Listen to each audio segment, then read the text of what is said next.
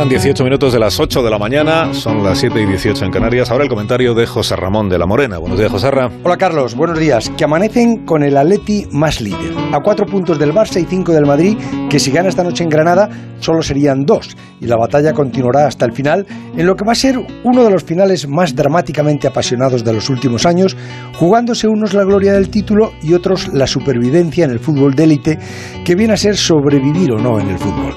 Entre medias, el gobierno anoche adoptó una medida salomónica a la solicitud de la Liga de poder tener público en los campos en estas dos últimas jornadas. Una solución débil de un gobierno débil que permite público en las comunidades que están en fase 1 como Valencia, Baleares, Galicia, Extremadura y Murcia, con un 30% del aforo y siempre que no pasen de 5.000 espectadores. O sea, sí, pero no.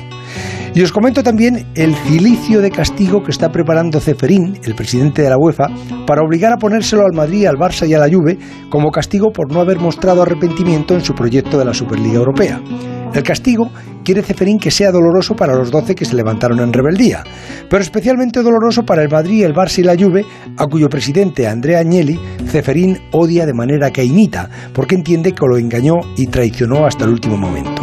Ocurre, como os he venido explicando, que tanto el Madrid y el Barça como la Juve se sienten protegidos por el auto de un juez español que advirtió severamente a la UEFA para que no perjudicase ni amenazara a estos clubes porque todo estaba en los tribunales y han de ser ellos quienes pongan los límites a los derechos que creen tener cada uno.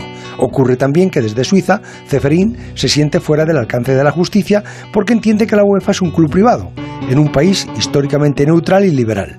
Lo que yo no sé es qué va a entender la justicia si estalla finalmente esta guerra y le obligan a dictar sentencia.